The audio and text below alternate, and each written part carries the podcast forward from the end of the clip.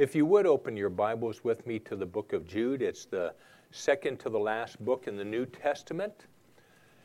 Right before Revelation, we began our study last week in Jude, and, and I'm going to do my best to try to finish it this morning. Probably not, but um, very important book for our day for sure.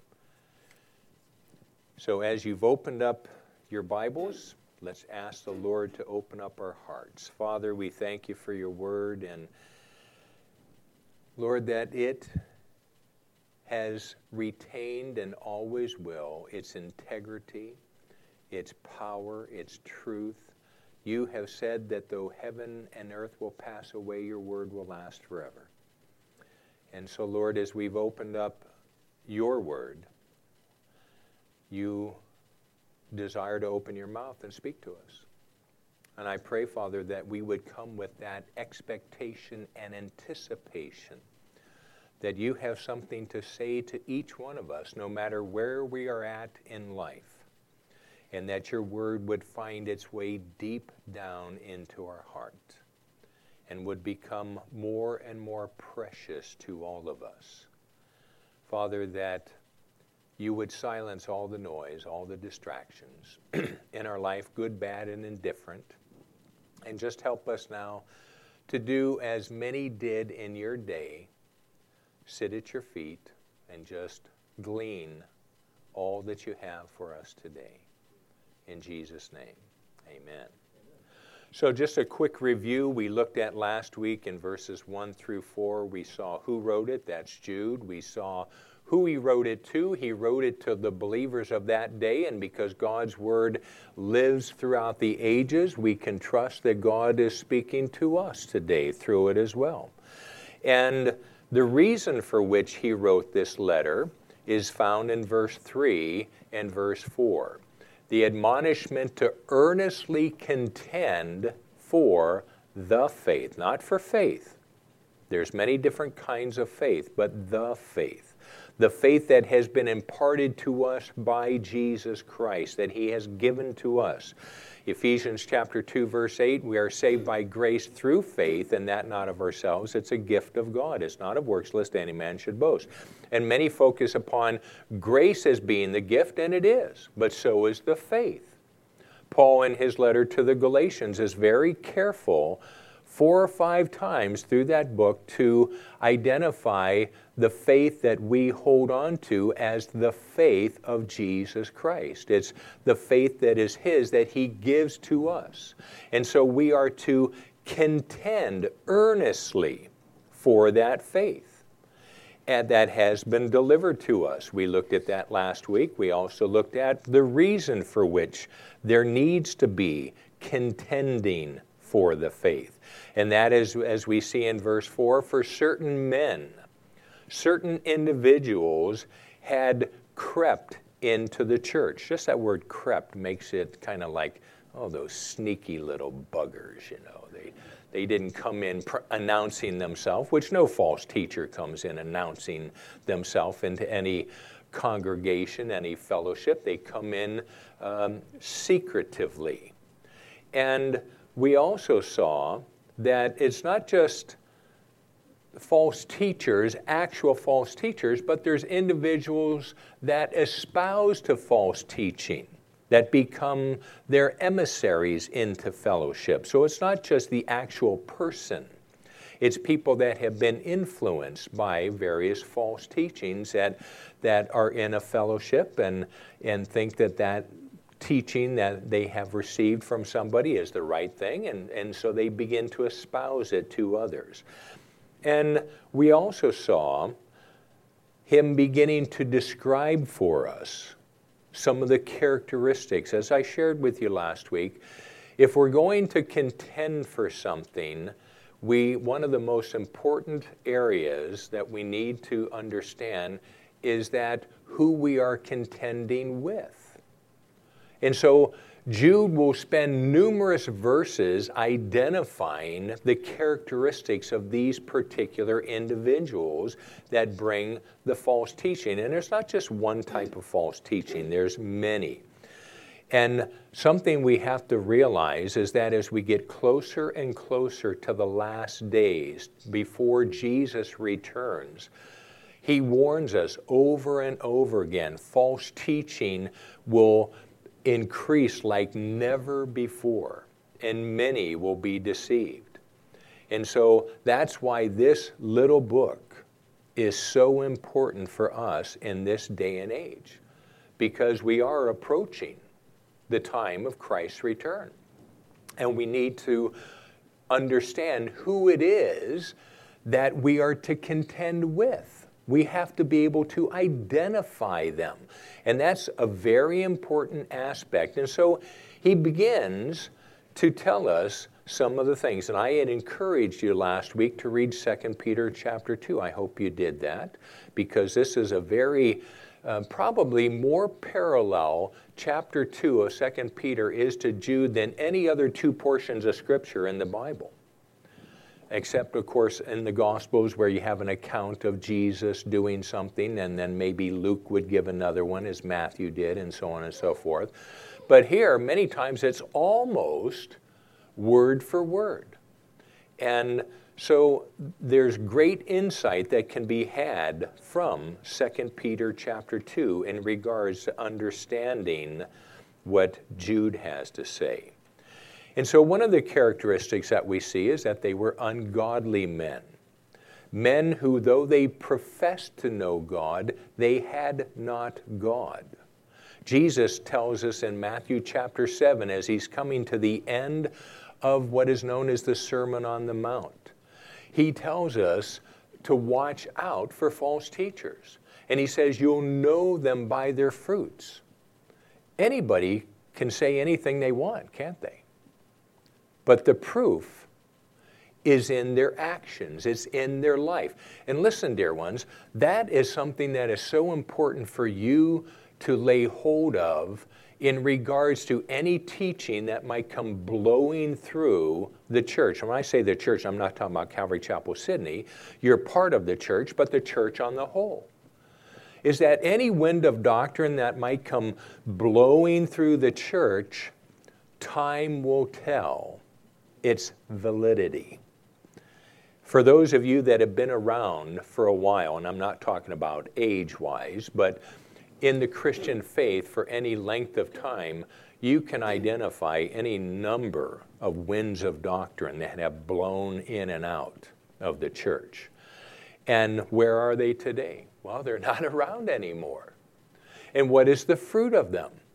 Is the fruit of any doctrine that comes, does it, does it cause us to know Jesus more? Does it cause us to be more humble before the Lord? Does it cause us to be more like Jesus?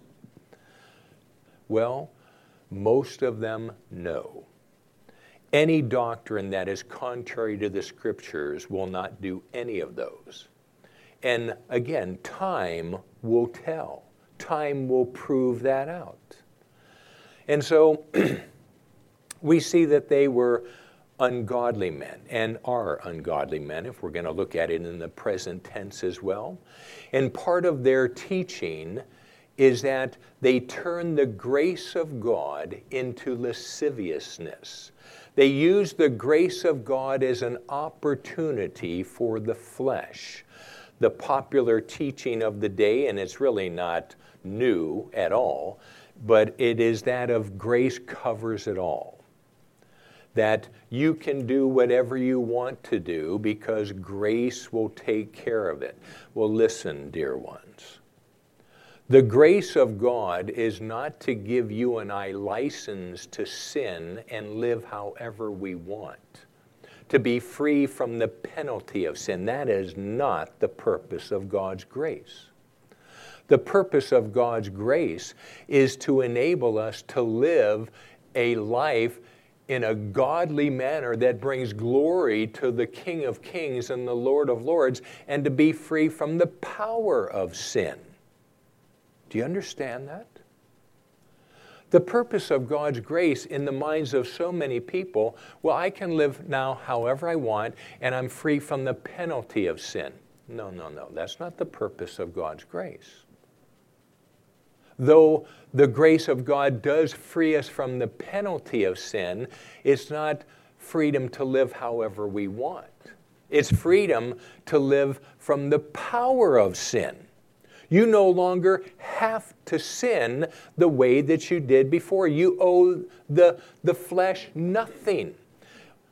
Read Romans chapter 6 and 7, it is so clear. Christ came not just to free us from the penalty of sin, He rose from the dead to free us from the power of sin. So that you no longer have to do what comes naturally. You can now do what comes supernaturally. And that doesn't mean that, that you won't ever sin again. You'll, the only time you'll never sin again is when you breathe your last breath here and your first breath in heaven. But you can and you will gain victory over sin. And I hope that most, if not all of you here right now, can think back to times in your life to the present and you can, you can say, Yes, I used to do that, but no more. He has freed me from that. Yes, I used to do that. I used to think that. I used to practice that. I used to, and, and for many of us, it, the list should be a growing list. And that is proof to you, even if it's just one thing that you can think of, that's proof to you that God has for us victory over the power of sin. Amen? But I'm, I want to pick up now, after that short review, with where we left off. Looking at Jude again. In verse 4, for there are certain men crept in unaware who were before ordained of old to this condemnation, ungodly men turning the grace of God into lasciviousness. And listen to this last part. We're going to camp out here for a few moments. Denying the only Lord God and our Lord Jesus Christ. And what I want to focus on here is denying, denying the Lord. Now, the obvious would be what? I don't believe in Jesus. That would be the obvious denial of Jesus, right? But we have to understand that denying the Lord is not just an attribute or a characteristic, a possible characteristic of false teachers and false teaching. It can even exist among those who profess to know Jesus. And this is where the application we need to, to make to our life. Because the word deny comes from the Greek word that means to contradict, to disavow, to reject, to refuse. Now keep those four words in mind, okay? I'll repeat them again. To contradict, to disavow, to reject, to refuse. Now, denying the Lord. Who comes to mind? Peter, right? In fact, Jesus even said, You will deny me. He didn't just say that to Peter, he said that to all the apostles. You all be offended because of me. And we see that Peter did that very thing. Did not he disavow Jesus? I don't know the man. Did he not reject him? How so, do you say? Well, Jesus spoke to him Peter, before the cock crows twice, you'll deny that you even know me three times. Every time, listen, every time Jesus opened his mouth, what did he do? What did he speak? Truth, yes. But what else? He spoke the word of God. He is God. So if Jesus is God, every time he spoke, what did he speak? He spoke God's word. And so here, Jesus tells Peter, before the rooster crows twice, you'll deny that you even know me three times. That's the word of God. That there's no debate about it, there's no argument about it, there's no question about it. And what did Peter do? He rejected it, didn't he? He said, No way, Lord. I will not do such a thing. And he was very sincere, he was very serious, but being sincere and serious is not what it's all about, is it? You can be sincerely wrong, and many people are today. And it's to refuse. And so, yes, Peter contradicted the Lord. He denied the Lord. He disavowed the Lord. He rejected the Lord. He refused the Lord. But that's not the only time that Peter did that. Turn in your Bibles with me to Matthew chapter 16.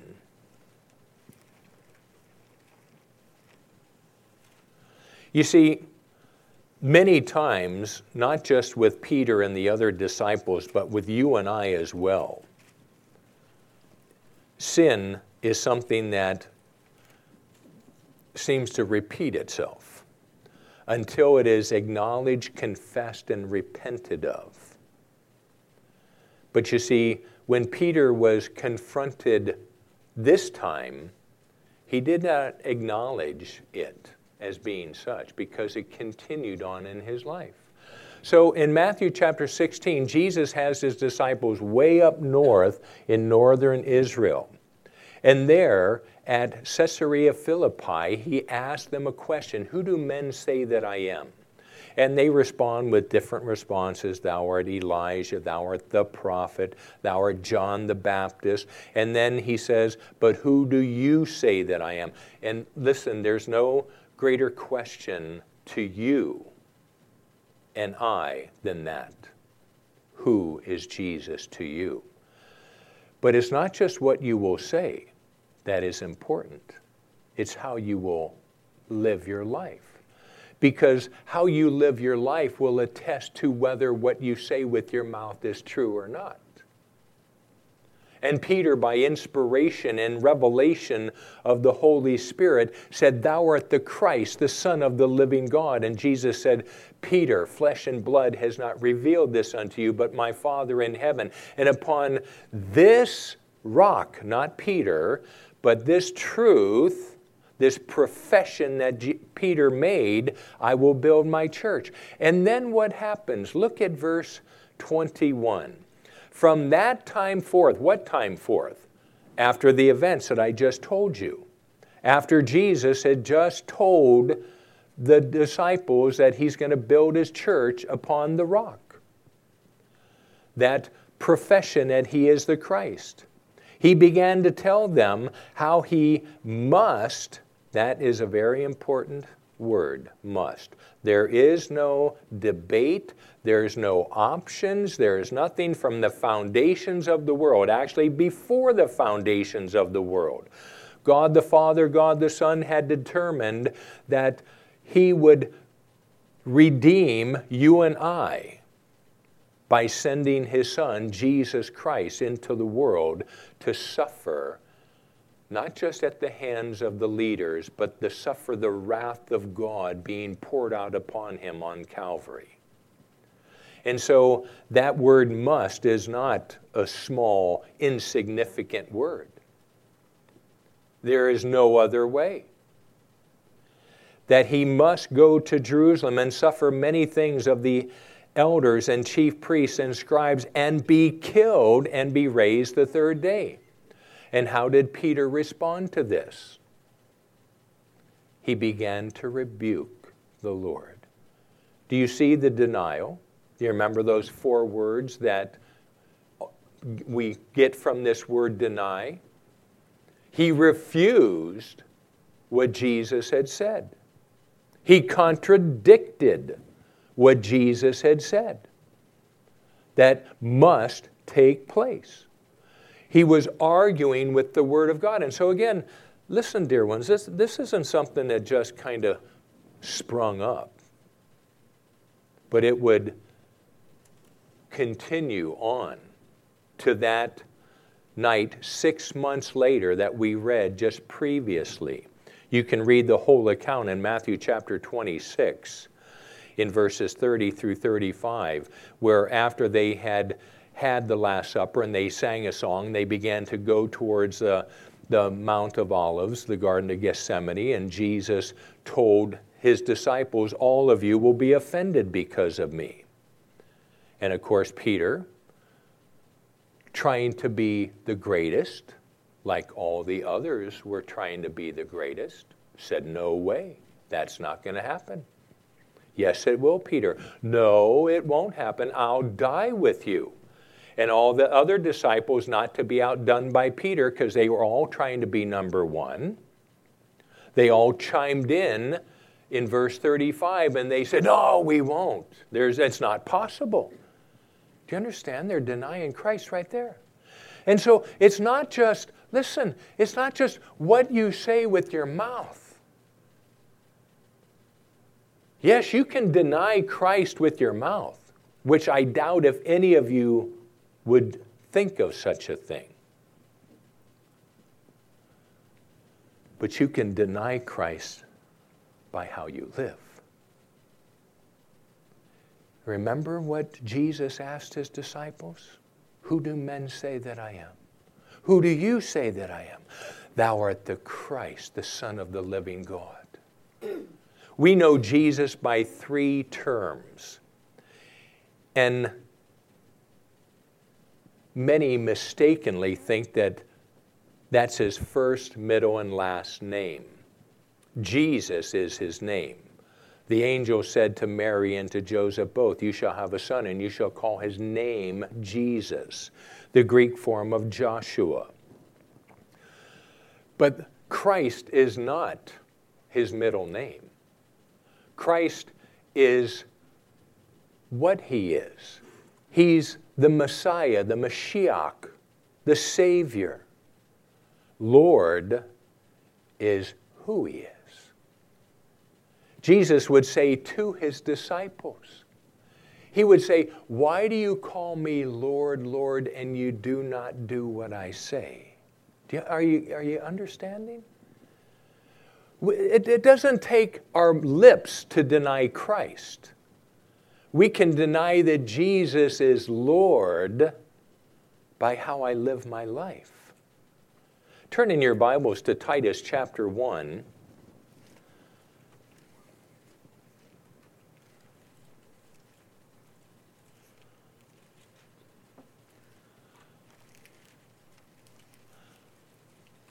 Right after Timothy, Titus chapter 1, verse 16. Now, this is talking about false teachers, but the truth of it and the application can very correctly apply to you and I because there's a truth that is stated here. They profess that they know God, but in works they do what? Deny Him by how they live their life. There's many today that will say, oh, yes, I believe in Jesus. Yes, I'm a Christian. But as you look at their life, there is absolutely nothing or very little, if anything, that would attest to that. How they talk, how they dress, how they live, how they, what they value in their life. You see, Christian is only used three times in the Bible, disciple is used 238 times. But a Christian in Acts chapter 11, verse 26, and the disciples were first called Christians in Antioch. And so, what you read in the Bible concerning what a disciple is should be synonymous with Christian.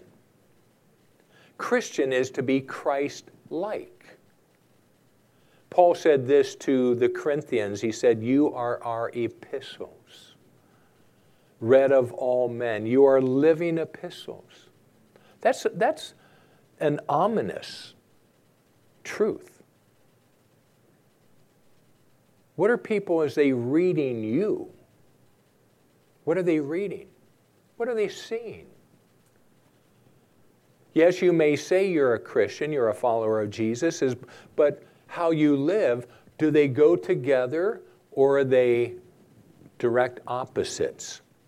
You know, something about Jesus, and again, this is, this is what God is in very interested if you, we were to have to say, what is God's number one goal for us as a follower of Jesus? You'd have to say it's to become more like Jesus. As far as biblically speaking, you might have a different idea or opinion, but biblically speaking, God's number one desire for you is to make you more like Christ. And one of the most profound characteristics is that everything that Jesus said, you could see lived out in his life. He illustrated it. There was no contradiction between what Jesus said and how he lived.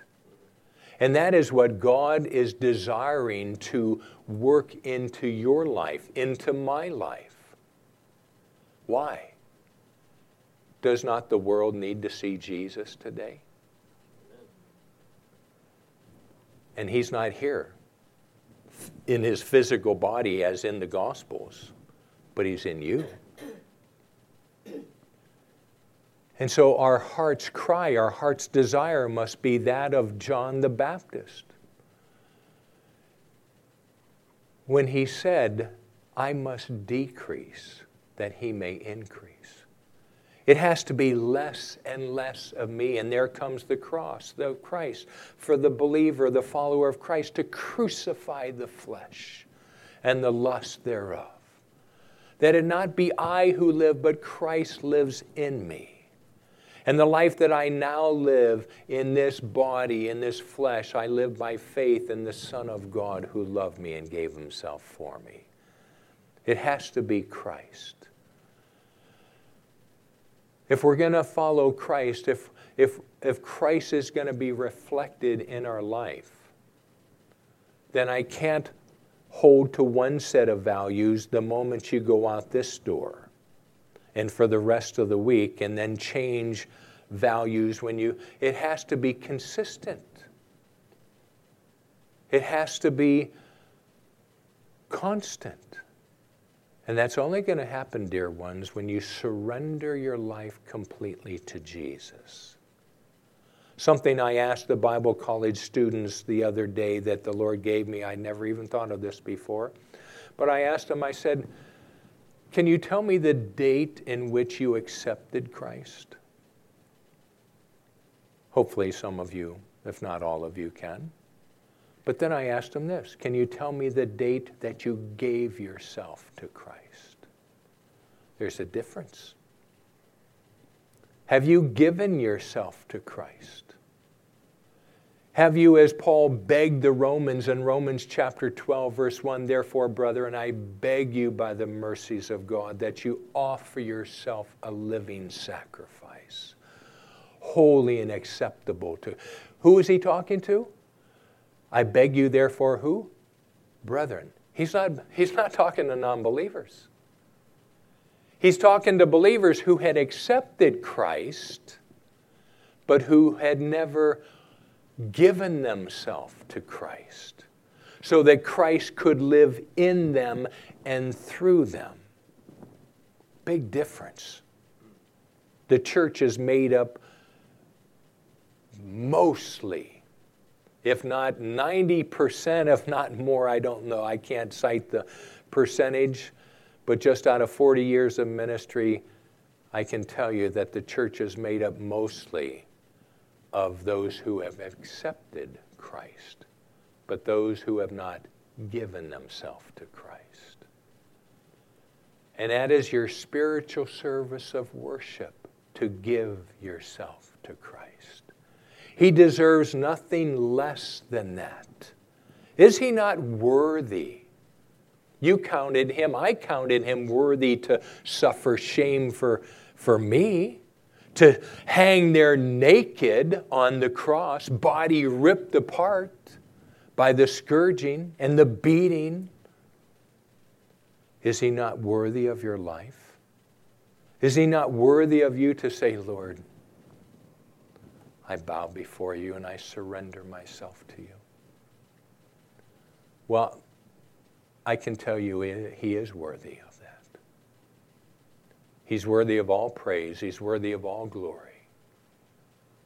And when you do anything less than that, you're robbing God. Because He paid for your life. Your life isn't your own, it belongs to Him. And so that denying of the Lord.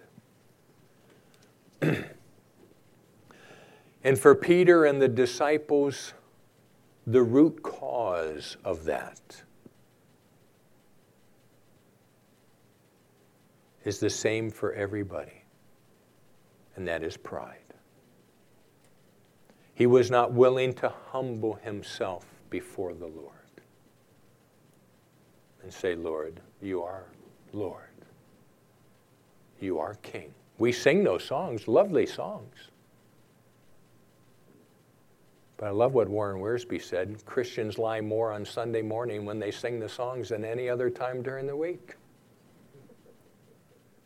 Songs like, All to Jesus I surrender, one tenth to Jesus I might give him, would be more honest. Or take my life and let me be. Some have changed the words. At least some husbands take my wife and let me be. That's not it, gang. Take my life. You know, those songs were, were written for a purpose, as a way for us to express to God our worship and our desire for Him. Well, my goodness, at this rate, we're not going to get through Jude, are we? Let's go back to Jude, and we're going to fly now. Okay? So fasten your seatbelts. Verses 5 through 7, Jude gives us three examples of not just God's judgment upon those of the past, but in these three, he also gives us characteristics to help us what? Identify false teaching and false teachers. Again, it's not just the false teacher that we have to be aware of. You're, you know, I don't know who's popular or whatever here in Australia. Unfortunately, they're probably from America. But whether it's Benny Hinn, Creflo Dollar, I, yeah, I always wondered, did, was that his real name? Or did he change it just to fit his, his theology? Dollar. Or, well, any other number. But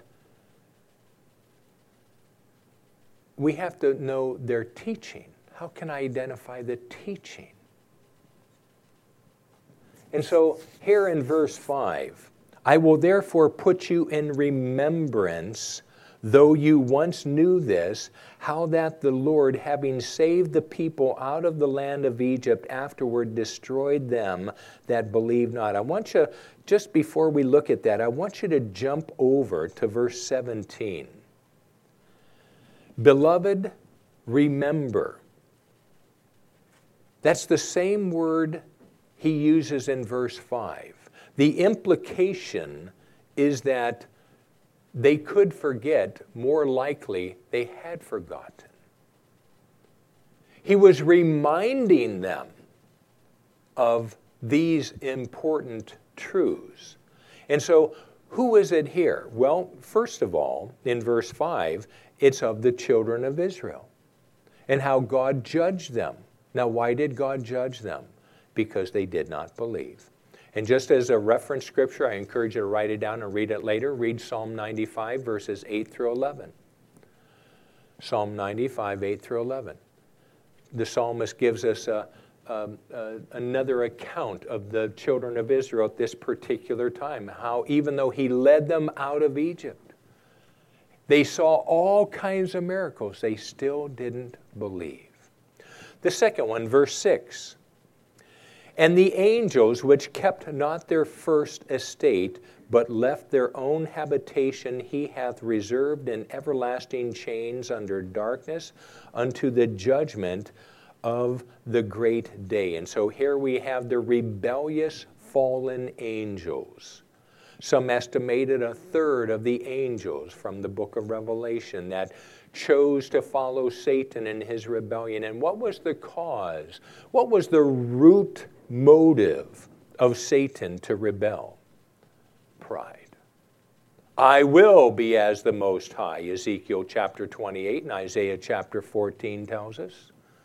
Of Lucifer, that he wanted to be as the Most High. He would be lifted up and worshiped as God.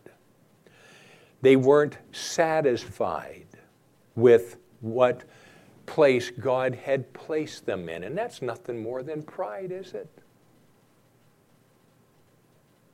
David said, Oh, to be a doorkeeper in the house of the Lord is good enough for me. Just to know the Lord and to walk with Him. And then the third one Sodom and Gomorrah. Even as Sodom and Gomorrah and the cities about them, in like manner, giving themselves over to fornication and going after strange flesh, are set forth for an example, suffering the vengeance of eternal fire. So certainly God judged them. But what was the reason? They had given themselves over. I want you to turn quickly in your Bibles to Ezekiel chapter 16 with me. We have some very interesting insight here concerning Sodom and Gomorrah. Ezekiel chapter 16.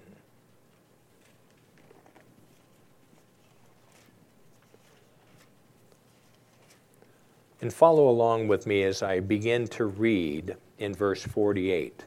As I live, saith the Lord God, Sodom, thy sister, hath not done, she nor her daughters, as thou hast done. Now he's talking to the children of Israel, but he's using Sodom and Gomorrah as an example.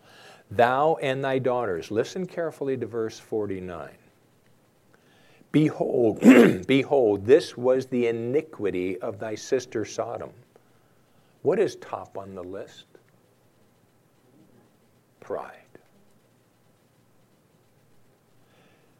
The depravity, the depraved acts are not listed until the very end.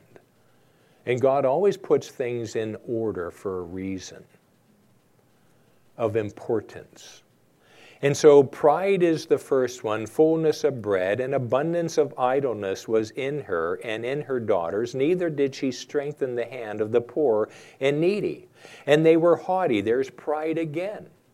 And committed abomination. There is the sin that we all think that God destroyed Sodom and Gomorrah for. That was, listen, dear ones, that was simply the manifestation of the root cause. What was the root cause of their actions? Number one. What is it? Pride.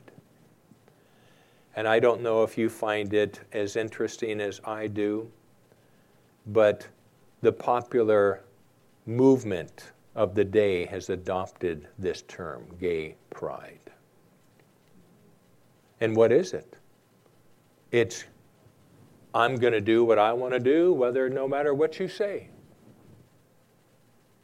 This is my life, and I'll do with it what I want. Very simple.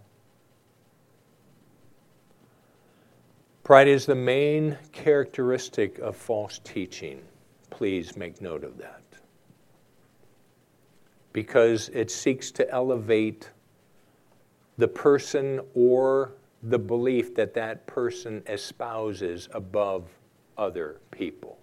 Oh, you don't you haven't heard this secret, this new teaching? Oh, you poor little ignorant Christian. I've been enlightened. I've received this, and, and so on and so forth. Pride is at the root of all false teaching, false doctrine. And it, it, it should also be noted that it appeals to the pride of man.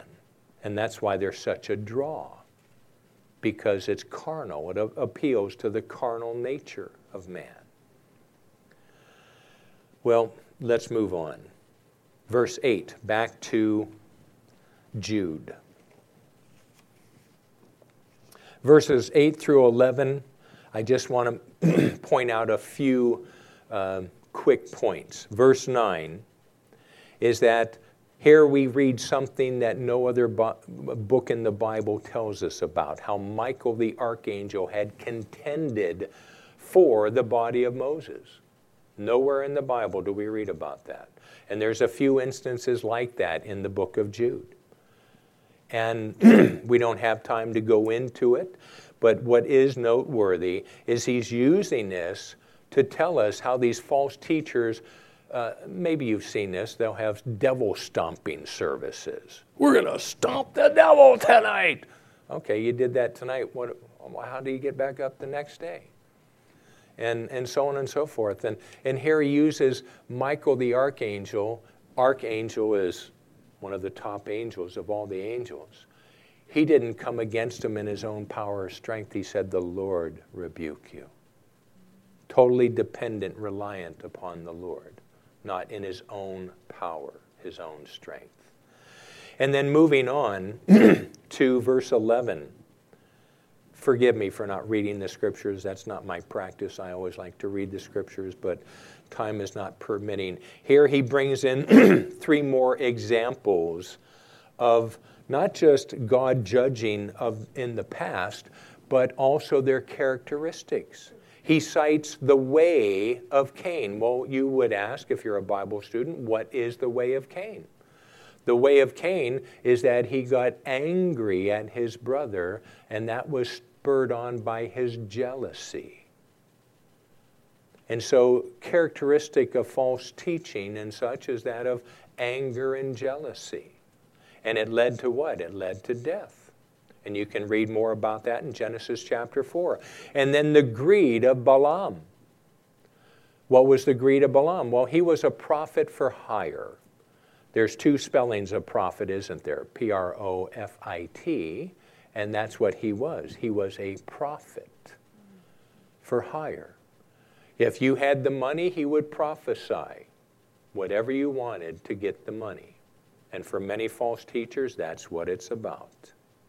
It's about money. And you can read about that in Numbers chapter 20 through, through 24, chapter 31, verse 16, and Revelation 2.14.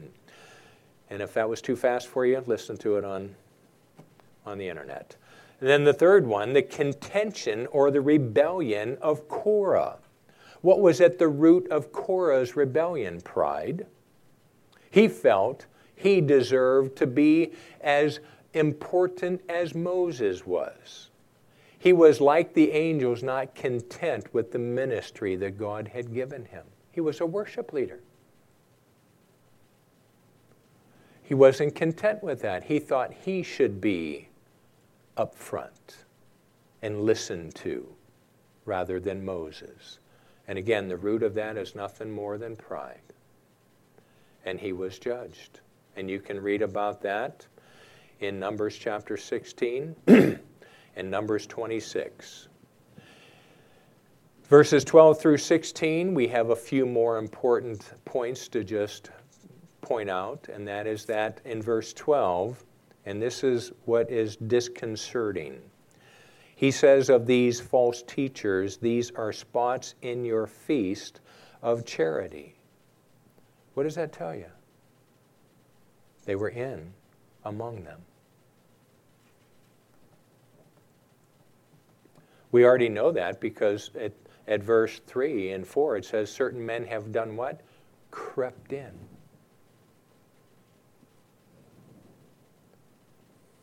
What's the mantra of today? tolerance, isn't it? And if you're intolerant, God forbid. And listen, dear ones, persecution is coming your way. It's something He has promised to the whole world. We would hope that, that the rapture would happen first, but, you know, to two thirds of your brothers and sisters in the world, it hasn't happened yet, and they're losing their life. Don't think you're going to be exempt from it. And being the mantra of the day and has been for quite some time is tolerance. If you're intolerant, how do you, how do you, how do you show any intolerance by simply speaking the truth in love. But this is what God says, and it doesn't change. God is still the same today, yesterday, and forever, and it always will be. Tolerance was of the day very important to some of the churches in Revelation. In Revelation chapter 2, Jesus, writing a letter, says, And you tolerate the woman Jezebel who calls herself a prophetess. Where was she? She wasn't outside the church, she was in the church. And so that toleration, and then in verse 20 of chapter 2 as well, another church that were tolerating things. Real quickly, how do you contend? Because if all we did was identify those who we have to contend with and not identify how to contend, what, what good that, would that be? We'd, have we'd go away from, oh, gee, what do I do? Verse 17. We've looked at who to contend with. We've looked at what do we contend for? We contend for the faith. Now, how do we contend? Verse 17. But, beloved, remember you the words which were spoken before the apostles of our Lord Jesus Christ. Again, that word remember. What is implied? Well, either they could forget or they had forgotten. But what is the focus? It's the Word. This right here, dear ones, is how you contend. It's the Word of God. The Word of God that is alive and active and sharper than any two edged sword, able to divide the soul and the spirit and the bone and the marrows, to discern of the thoughts and intents of the heart, and causes you and I to be open and naked and bare before Him of whom we have to do with. It's the Word of God. And the scriptures, I'll rattle them off real quickly. You can read them. But he's very specific as to the words that the, that the apostles spoke. Second Thessalonians chapter 2, verses 1 through 3. 1 Timothy 4, 1 through 2. 2 Timothy, did I say 1 Timothy 4? You don't know? Yeah. It was 4 Tim, Fourth Timothy. No, not that. It's 1 Timothy chapter 4, verses 1 and 2. And then it's 2 Timothy chapter 3 verses 1 through 7 or 8 and then 2 Peter chapter 2 of course. But I all of these have something in common. You know what they have in common? They all talk about what's going to happen in the last days concerning this. And what's going to happen concerning this? They're going to depart from the truth. They're going to put this aside like they did in Jesus' day. Read Mark chapter 7, please, verses 5 through 13.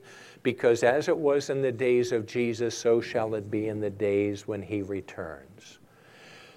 Why wasn't there one person, not just, not even one person in Bethlehem waiting for Jesus' birth? They had the word. They knew where, when, and how he would be born. And yet there wasn't one person there waiting. Why? Well, Mark chapter 7 tells us. It tells us that they had put this aside and in its place adopted the teachings of men. And out of that came traditions. And in putting God's word aside, it says in verse, I think it's verse 9, that they rejected the Word of God. And then in verse 13, it just kind of snowballs. It just, and then it says in verse 13, it says, and they counted this of no value. And that's what's happening in the church today. This is not what is taught in so many of the churches today. And it's what God said would happen. They will not endure sound doctrine. The church won't want to hear what God has to say. They'll gather themselves instead men that will tickle their ears, tell them what they want to hear. But, dear ones, may it not be so with you. How do you contend for the faith? Well, You need to know the Word, but listen, it's not just knowing the Word, you have to believe the Word. You have to practice the Word. You have to obey the Word. James chapter 2, verse 20, or chapter 1, verse 22 says, Be not hearers of the word only, deceiving yourself, but be doers of the word. Sunday mornings is not the only time that you need to be in the Word. You need to be in the Word every day. And you need to not just be in the Word, but you need to be praying, God, put this in me. Change me. Change my heart. Change my mind. It's the Word of God that renews the mind. And finally, I know I said that already, but verse 20 and 21, four things. He says, But you, beloved, building up yourselves in the most holy faith. How do you contend for the faith? You build yourself up in the faith. Romans chapter 10, verse 17 Now faith comes by hearing, and hearing by the word of God. But again, don't just hear it, you need to do it, you need to live it. And then praying in the Holy Spirit. You need to pray. And you need the Holy Spirit to help you to pray because you know not how to pray, right? I mean, I don't a lot of times. And so we have to be dependent upon the Holy Spirit to pray. Lord, how do I pray for this? Someone comes up to you and say, "You know, I'm going through this. Would you pray for me?" I never just jump right in and pray. I, I utter a, a quiet prayer before I even begin to pray. Lord, show me what I need to pray. Because we like to deal with the symptoms, don't we? oh, my husband or my wife is, is really a, a piece of work and they're bugging me. Okay, well, should I pray that they wouldn't be a piece of work anymore and change? Or is there something in that person that needs addressed? You need the Holy Spirit to pray aright. Third thing is this He says, Keep yourselves in the love of God. And so we have build, pray, and keep. How do you keep yourself in the love of God? Well, in John chapter 14, verse 21, and John chapter 15, I think it's verse 12 and 13, you do that by obeying the Lord. He who has my commandments and keeps them is he who loves me. It's not just reading the word, it's obeying the word. And then, number four, he says, in verse 21 looking for the mercy of our Lord Jesus Christ unto eternal life. Look up. Look within, become depressed. You want to be depressed?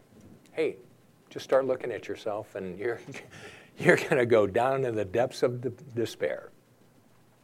Look around and become distressed. But look up and you'll find rest.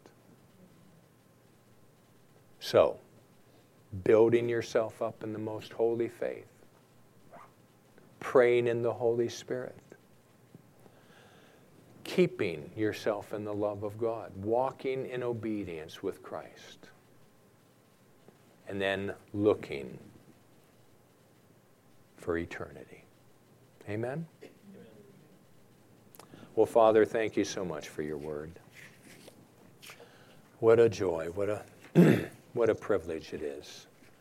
And not just to gather here like we have to open your word and study, but Lord, to now remember you, to acknowledge you and what you've done. As we partake of the Lord's Supper, as we partake of communion, communing with you.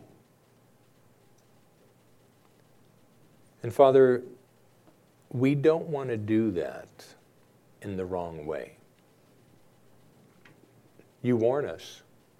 You tell us that we are not to partake of the bread, which speaks of the body of Christ, nor of the juice, which reminds us of the blood of Christ. We're not to partake of that in an unworthy manner. If we've judged the body wrongly, and the body is, as you tell us in your word, it's, it's the church its fellow Christians, brothers and sisters. And so, Father, as the worship team leads us in a song or two, and, and as we come forth to acquire the bread and the cup, may there be that time of, of honesty before you. Sin in our life, unconfessed, unrepented sin. You are plenteous in mercy. You delight in the forgiveness of sins. May none here this morning choose to hold on to their sin rather than to come before you, confess and repent and receive forgiveness. What a tragic mistake that would be. But rather, Lord, I pray for the grace that each needs to come before you and say, Oh God, forgive me, cleanse me, renew me, revive me. And then, can we all then partake of the bread and the cup in a worthy manner? So, Father, thank you that you've given us this wonderful act of remembrance.